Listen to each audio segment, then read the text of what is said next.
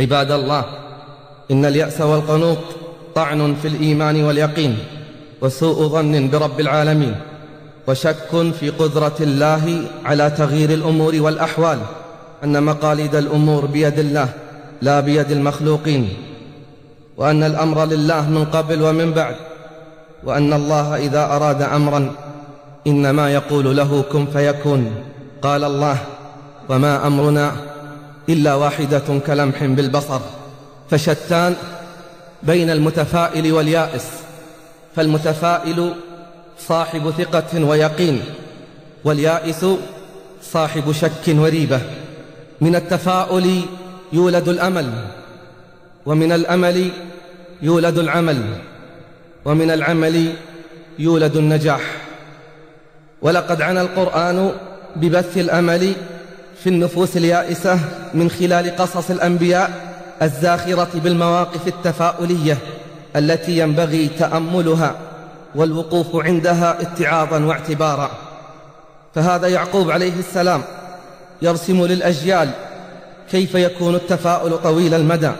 فلقد فقد فلذة كبده يوسف أربعين سنة كما قيل ومع ذلك لم يزل متفائلا مؤملا عودته لقد كان الأمل يملأ جوانحه ومشاعره وكيانه ولم تؤثر السنون الطويلة على أمله وحسن ظنه بربه. لقد كان يقينه بأن يوسف حيا وأنه سوف يجتمع به يوما ما ولقد تحقق له ذلك. حتى بعد أن زاد البلاء بفقد الصغير بنيامين ورؤول الأكبر الذي رفض الرجوع حتى يأذن له أبوه. ما زاده البلاء إلا ثقة ويقينا وحسن ظن برب العالمين. لكن اسمع ماذا قال يعقوب حين لاموه على ذكره ليوسف. قالوا تالله تفتأ تذكر يوسف حتى تكون حرضا أو تكون من الهالكين. قال إنما أشكو بثي وحزني إلى الله وأعلم من الله ما لا تعلمون. سمعت. فهمت رعاك الله. أعلم من الله ما لا تعلمون. أي أرجو منه كل خير. أنا عند ظن عبدي بي. أي أجازيه بحسن ظنه بي. إن خيرا فخير وإن شرا فشر. وتأمل معي رعاك الله في قول الله تبارك وتعالى على لسان موسى عليه السلام. كلا إن معي ربي سيهدين ما أروعها من آية وما أروعها من عبارات. ما أجمل تلك الثقة وما أحلى ذلك التفاؤل. تخيل الموقف. لما جاء فرعون وجنوده وأجمعوا كيدهم وبغيهم وظلمهم وعدوانهم وأسقط في يد الضعفاء وقال بعض من مع موسى عليه السلام إنا لمدركون. لا محالة هالكون لا فائدة لا نجاة لا نصر أحيط بنا وستقع الكارثة سيدركنا فرعون سيأخذنا سيقتلنا وسننتهي. فجاءت كلمات موسى عليه السلام الواثقة كالغيث لتحيي النفوس وترسم الطريق إلى النصر. فكم لله من لطف خفي يدق خفاه عن فهم الذكي وكم أمر تساء به صباحا وتأتيك المسرة في العشي. وكم يسر يجيئك بعد عسر يفرج كربة القلب الشجي. إذا ضاقت بك الأحوال يوما فثق بالواحد الفرد العلي. عباد الله عندما نقلب صفحات التاريخ قديما وحديثا فإننا نلاحظ وبوضوح بأن جميع العظماء والناجحين يملكون صفة بارزة وهي التفاؤل لذلك جاء من تعريفات القوة أنها التفاؤل وهي صفة لازمة للأقوياء فالأمة اليوم لا تريد الباكين العابسين المقطبين بل تريد العباد المخلصين العاملين الدعاة المصلحين والمتفائلين أطباء كانوا أو مهندسين. نريد من يعمل بإخلاص عملا دائبا وجهادا في سبيل نصرة الأمة وإخراجها من ضعفها ونشر رسالتها. التي ملأت الكون حقا وعدلا وأمنا لقرون طوال.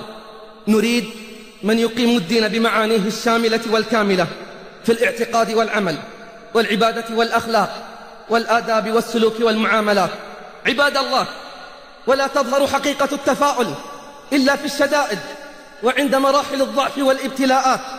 فليس المتفائل وصاحب الثقة واليقين من تنفرج أساريره وينشرح صدره حين يكون الظهور والغلبة للإسلام والمسلمين إنما يكون التفاؤل والثقة واليقين عندما يسود الظلام ويشتد الضيق وتجتمع الكروب وتتكالب الأمم لأن المتفائل أمله بالله كبير وهو على ثقة ويقين بأن العاقبة للمتقين وأن المستقبل لهذا الدين.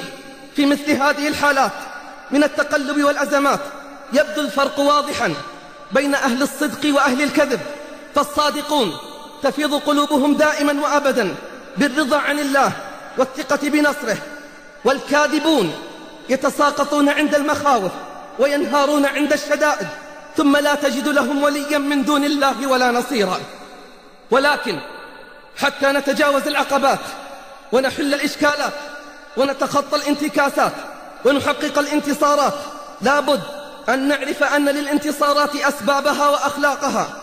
التي من أهمها وأقواها شدة البأس ورجولة الأخلاق والصبر عند اللقاء فإذا انصرفت الأمة إلى اللهو والعبث والمجون وتركت لأهل قنواتها أن يفسدوا أخلاقها ولمجانها أن يثيروا غرائزها ولسفهائها أن يضيعوا أموالها ولعابثيها أن يصرفوها عن حياة الجد والعمل والاستعداد. كان حينئذ نصيبها الهزيمة المؤكدة مهما تبجحت بالأقوال وقرعت الطبول لا بد على الأمة أن تعرف من هي وما هي وظيفتها. والكرب لا يدوم وربنا يقول إن مع العسر يسرا إن مع العسر يسرا ولا يغلب عسر يسرين ولا حرج في قلة الأتباع ولكن الحرج في التقصير في الأخذ بالأسباب. عباد الله المطلوب منا أن نتواصى بالصبر على البلاء والثبات إذا وقع القضاء وأن نكون بشير خير ولا نكون نذير شر. المطلوب منا أن نقول للمتشائمين بعد طول انتظار كما قال النبي صلى الله عليه وسلم لأصحابه رضي الله عنهم حينما اشتكوا من كثرة البلاء وشدته فقال لهم والله ليتمن الله هذا الأمر ولكنكم تستعجلون.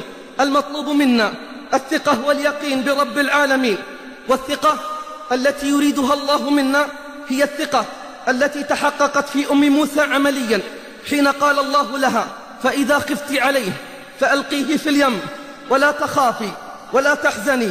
إنا رادوه إليك وجاعلوه من المرسلين. فألقته في اليم ولم تخف ولم تحزن مع أن اليم خطير على الكبير. فكيف بالطفل الرضيع الصغير؟ فلما أراد الله أن يمضي قضاءه وقدره ويذل الطغاة والظالمين. جعل الله فرعون يربي موسى في قصره وأمام عينيه وهو لا يعلم أن هلاكه سوف يكون على يديه. وهكذا تجري عجائب قدر الله كما قال الله فالتقطه آل فرعون ليكون لهم عدوا وحزنا.